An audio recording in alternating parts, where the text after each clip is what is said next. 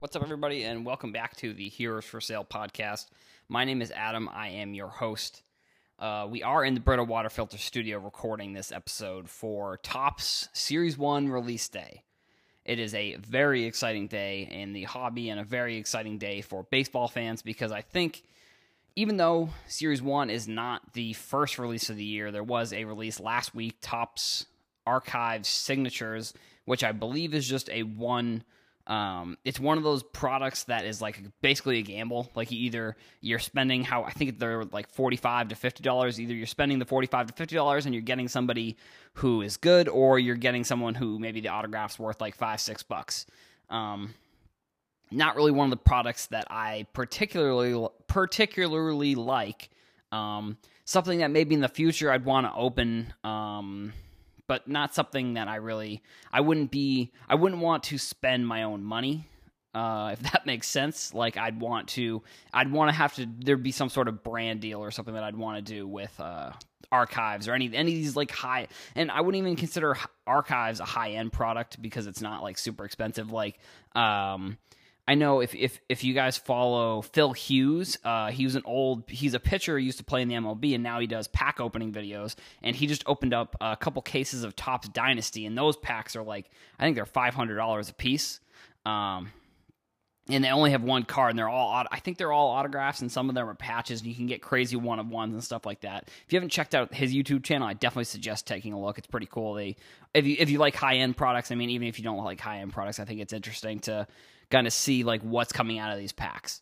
Uh, but so back to kind of the subject at hand, we've got Topps Series One uh, coming out today, and I mean, I don't, I don't think this episode, I don't want this episode to be another review of Topps Series One because I think I have come out with two or three episodes over the past few weeks. Um, talking about series one actually let me go to my the podcast and i'll look to see which episodes so you can go back and kind of see some of my thoughts on um, some of my thoughts on the product. Now, I probably will be buying some of the product to open myself. Uh, let's see. I know there was one I did specifically. Um, let's see. Sorry, going back, back, back, back, back. Episode 41 that I came out with uh, the 18th, January 18th. So maybe I will need to do a little bit of little bit of a refresher once once I maybe see some more of the product be opened. If you are if you're listening to this on Wednesday, so Tuesday there was a Topps uh, million card rip party. So they invited a bunch of breakers to go to uh, AT&T Stadium, and I know if um, they, I would imagine they probably have a replay of that on the Topps. I think on Topps Twitter because I know they were live streaming the event, and I'm sure a ton of the breakers that they invited. They invited like over 25 breakers, I think it was, uh, to go there and open so you can get kind of a feel for what the product is going to look like. So, a quick overview Topps Series 1, it's usually one of the most produced products all year. Um, but it was interesting. From what I've seen, they changed the odds a little bit. So, I think that either. That may mean that they either produce more of it or less of it. I'm not 100% sure. Um, I think that mean I think that would end up meaning that they produce more of the product, or they just change the odds. So the thing that they changed, I think, was the gold cards were coming. They used to be one out of every six packs, and I think they made them one out of every ten or one out of every twelve. Um, so I think that would mean that they produce more. I'm pretty sure, but it, I also am not 100 percent sure if like every because the gold cards are numbered to this year they'd be numbered to 20 20, 2020.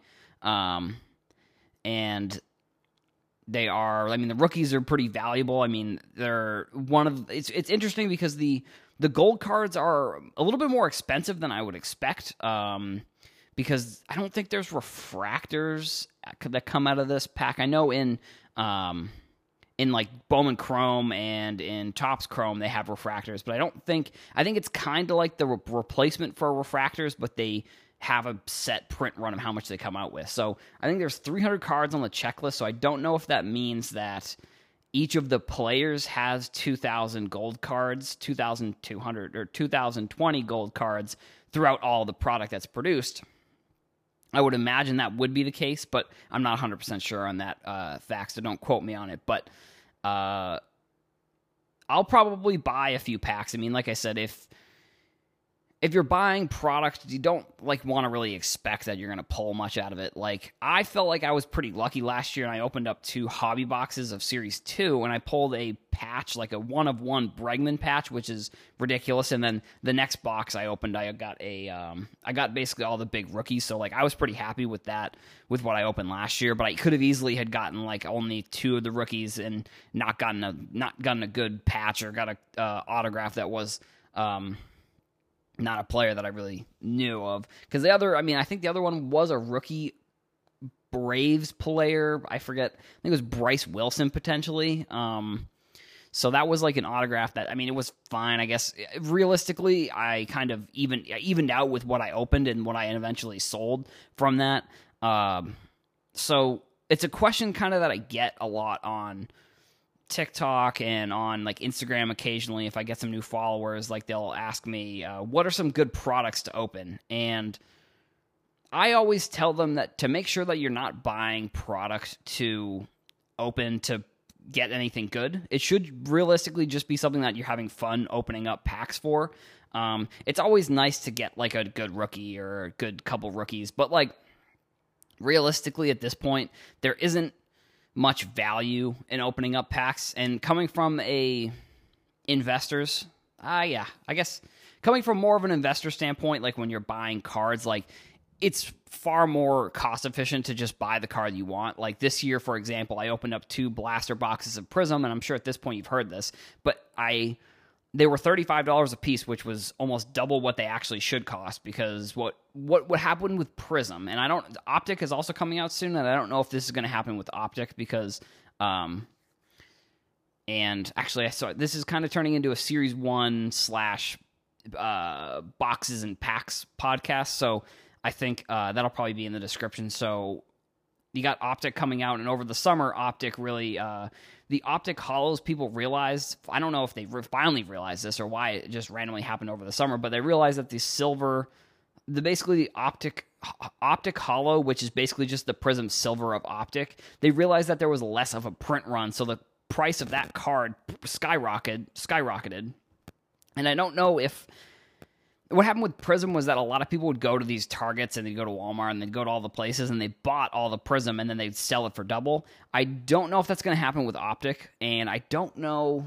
I don't. I can't imagine that something like that could happen with Series One, just because of how much is produced. Like it feels like with Series, no, with uh, Prizm, there is a lot of it produced, but like somehow it keeps selling out and then it keeps being sold for double. Series 1 this year. And I think this year's Series 1 is much different than most years because most years you'll see Series 1 throughout the whole year. It's put it's restocked. They just keep putting it in there.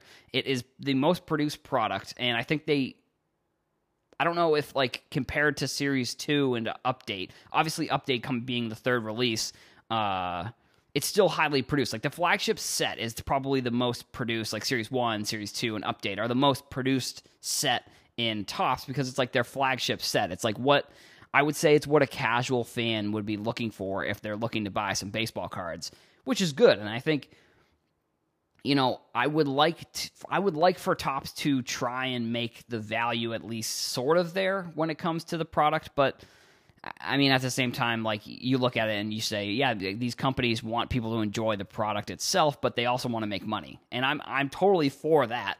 Um, obviously, I think I've said that in the past. Like the business aspect of the card hobby is something that I think pe- people maybe um, they take very seriously and they take it to heart when someone when there's money to be made and that someone is making the money maybe and taking away not maybe taking not some not taking someone else's money but like um making it harder for someone else to make money. I don't I don't know exactly the point. That's not it's not really the point that I'm trying to make here, but like Topps obviously wants to make money here. They're not going to just be making something just for the fun of it. They're not just trying to break even. Like they're a for-profit company, so they're going to produce as much product as they need to to get into these stores. And if that means that they put less rookies and less gold cards and less refractors and less all of these like extra parallels and less autos and all that stuff, that's what that's just what they're going to do. Now, I saw a pretty interesting post uh, a couple weeks ago about somebody uh, broke down how many. Um, somebody broke down how many who shoot I should I should know this off the top of my head. Someone broke down how many uh, PSA graded cards there were for certain players, and I think they broke down um, Ken Griffey Jr., uh, Mike Trout, and then Ronald Acuna. And I think Ken Griffey Jr. had something like 11,000, and like Mike Trout was in, I think, the 1,000, 2,000, and then Acuna was also. Um, Acuna was also in that range there. Um, so and I think a lot of people will say like that they're worried because of what happened in the past with the junk wax era. And I think I don't know. It's interesting to me. I don't see something like that being it's not that I don't know. I'm not sure if it could happen again. Like realistically, I have I understand that most of the time you look at something that's happened in history and history tends to repeat itself and i think that's a cliche thing to say but i think it usually hap- like that is something that's it's, it's it's not cliche if it's actually what really happens. So to say that maybe there will be down the road like sure potentially because like if people keep buying the product Topps not just Topps isn't going to just be like okay we're not going to we're going to actually reduce the amount of product that we are producing because we don't want people to um we don't want people to buy the product and then it turned and then everything turned into the, junk wax era again. Their Topps isn't in the business of doing that. They're in the business of making money. And realistically, they're gonna they're gonna produce as much product as people will buy and i think this is where maybe a this is it's not exactly the consumers that are running into this issue where they're buying the product uh, i mean with Prizm this probably is the case because like you look at if you look at over the past um, few years like the silvers uh, the total amount of graded silvers is like tripled or doubled. It's like it's gone up a pretty significant amount. Like Luka's compared to uh, if you look at a player like, mm, I guess, Alonzo Ball or Jayson Tatum uh, from 2017, or you could look at maybe uh, Donovan Mitchell would be another example. But like if you look at that and you look at how many there are, they've clearly produced more of that certain thing. I also think that is a scenario where the Prizm Silver wasn't it has gained popularity over the past few years. So, like, realistically, you look at someone opening up 2017 Prizm, and they didn't really know. They, knew that the silver was an important card, but they didn't know it was at. They didn't realize how important it would become, so they didn't send it in for grading. So they either. I'm sure they sleeved it up, but like potentially that that then could mean that they just put it into a uh, a like a box or something, and it got dinged, and then they didn't send it in. So like I think that is one reason why you're seeing a rise in silvers because like this year I would say anybody that's pulling a silver, there is a 99% chance. If someone's pulling a Zion silver, they're sending that into PSA if it's in good condition. There's no way that anyone, and even regular Zions for the most part, I would say even base Zions, like, and I think that's what happened with Luka. Um, and I think that's why you're seeing such an such an increase in like one specific player and just the products in general, kind of because Trae is also kind of in that same category from 2018. But you look at people getting these cards and sending them to sending them into grading. Grading's always been popular, but like back in 2017, like I just like I was saying, I don't think people knew how popular first of all graded cards would eventually become, and then silver cards as well. That's why you, you I think that's along with the production, and I don't think it's I don't think it's one or the other. I think it's a combination of both there. So you look at like this year's rookies that are coming out of Series One, and I would say you're probably going to see a pretty significant amount of like Yordan Alvarez and Bo Bichette's and Gavin Lux's like getting graded right away. And I think the thing with them is that you'll see them get graded throughout the season, and then they'll be they'll be able to be sold. Like with um with Series Two last year, you realistically, if you were pulling that in June, you have July, August, September, October. So you had four months. So that's uh, 30 days in a month. It's 120 days. So, like, realistically, people were probably selling those cards at the end of the season. But I think this year, what you're going to find is that people midway through the season, you're going to be able to buy a lot of these prospects. And I don't know, like, I think one thing that I, I, I don't know if, I don't know if Topps did this purposely, to be honest. And it seems like, seems like a decent enough strategy that they may have done it on purpose, but at the same time, I don't feel like they I don't think they would have done this, but like you look at the secondary market, and I've talked about this in the past. I think I had a podcast like in the middle or beginning of January where I talked about the difference between Topps social media and Panini social media. And Panini has really embraced the fact that a lot of people are buying cards on the secondary market. Topps hasn't really it's not that they haven't done it like Panini has done it in a way that they are reposting people that are talking about card values going up on eBay. So like and I don't think Topps would event would do this because like Panini's doing it and they've been doing it, so like it would be, and I don't, they would be not, co- they would be copying Panini essentially, but like at the same time, you to look at it and say, well, so Topps like if they just did it like I don't know, eventually I think people would be like, oh, they're copying Panini at first, but then eventually I don't think people would really care, but.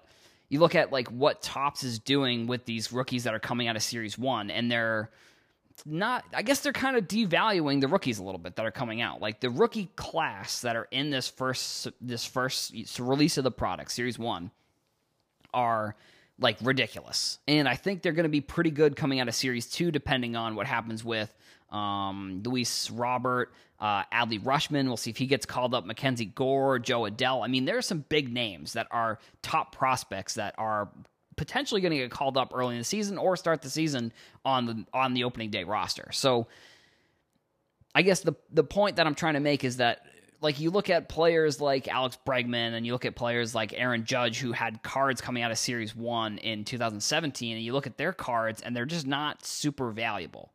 And I don't know I think one good thing that's coming out of this is like that there are like 10 potential rookies that are coming out in Series 1 that will be collectible. Now, I don't know if that makes I don't know if that gives the cards more value or less value because I think there's just going to be a, a, lot of them. And I think that be, there being a lot of supply will definitely hurt the market value on the secondary market. So like that's kind of the point that I'm trying to make about like if Topps did this on purpose to try and devalue the secondary market for cards, which wouldn't be really in their best interest because like the secondary market is like just as important as people opening product like the like breakers and hobby shops and like retail product. It's it's I would say it goes hand in hand. It's just as important. So like if they are if they are purposely devaluing these cards by putting all of them in series 1 like I don't know if they, you know, and the thing is, like, they could have just put Yordan Alvarez in Topps Update, and I think that would have made Topps Update even better from last year. Uh, and they still had all of these rookies from Series 1 that are going to be in there this year. So I don't know why they did that. Like, I understand that there was a cutoff date, which is some I think uh, Examine Baseball I think is an account on TikTok that said they were the ones that I think wrote the article for Forbes that said why Alvarez was the rookie of the year, but he wasn't in in that year's Topps.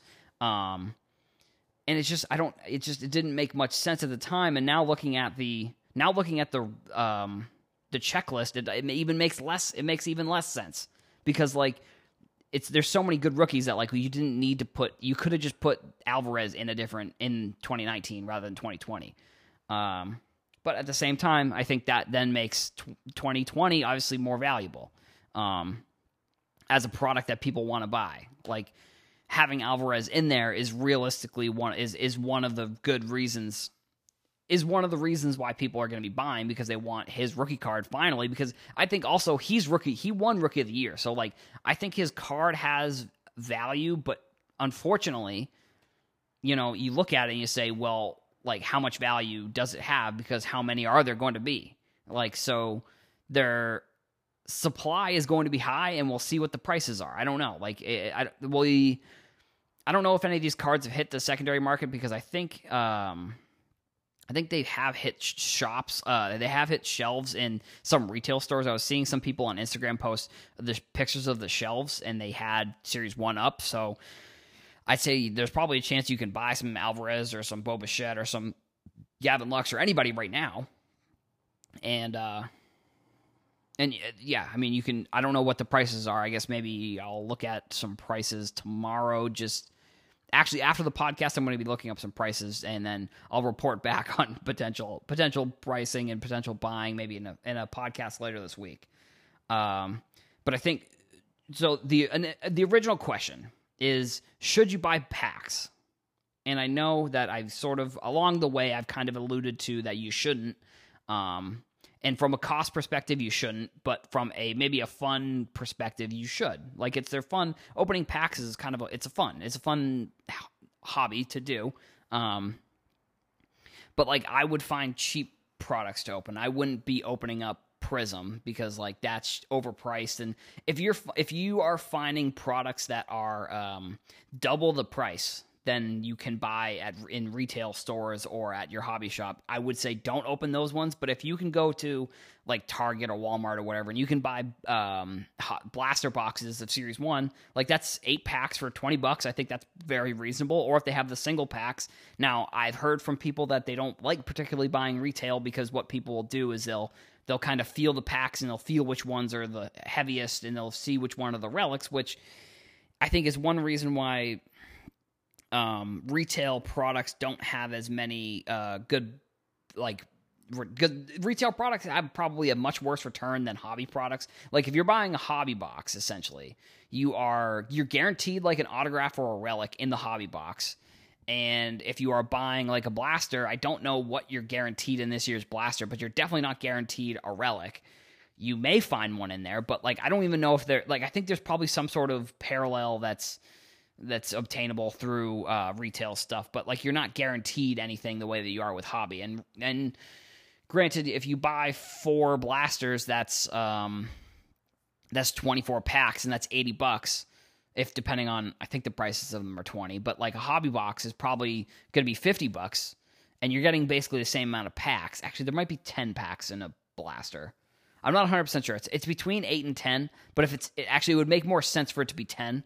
Um, because then the the value is the same between the hobby and the actually hold on. Let me see if i can find um i know i was looking up some stuff the other day and i bet you i can just i can just find the packaging for the blasters and figure out exactly how many how many packs are in each. I guess i'll go to uh, blowout buzz is like one of the the blowout um forums has like a twitter account where they post a lot of good stuff Hold on, hold on. Here we go. There's a blaster right here. Can't really tell. Uh, let's see. Let's see. I'm just scrolling through here. Um, because I know they came out with the packaging for the um other for yeah. Okay, so here is a blaster. Um, let's see if it says on here. I can't find anywhere specifically where seven packs plus one extra pack. So eight packs. Okay, so I guess that you know I think I think it'll depend on what the pricing you can find for a hobby box is. But regardless, so there's eight packs basically now that I, I, know that I think that's that's the case for Heritage, and then like I'm I think it might be ten or twelve. I think it's probably ten for for Series One. Um, but I mean, it's it's an exciting it's an exciting time. Series One is an exciting time for baseball collectors. New season starting up. Uh, spring's right around the corner. I mean, that's obviously huge. In in the Northeast, it's actually the, the weather's been actually decent this winter. Uh, so I'm not even really going to complain about the weather because we haven't really gotten too much snow, to be honest. Um, but that's gonna be that's gonna be it for the episode today. I think I it's more it's more of a just should you buy packs podcast episode. Uh, but series one obviously very exciting that that's gonna be oh that's gonna be available. You might be able to, if you're listening to this, you should be able to go to your Target and buy it. I would imagine. I think most Targets will probably put it out. Um, might even be, you might even be able to go to. I think you probably should hobby. I guess you'd be able to go to hobbies too. Uh, I'm rambling. Sorry. That's gonna be it for the episode, everybody. Uh, you can follow me on Instagram, TikTok, uh, Twitch, LinkedIn. You can find my stuff there. Uh, if you go to my Instagram, Heroes for Sale, that's where you're going to be able to find all the other links to everything. So definitely just go check that out. That's the best place to be able to find me in other locations other than on Instagram. Uh, but that is going to be it, everybody. Thank you for listening, and I will see you in the next one.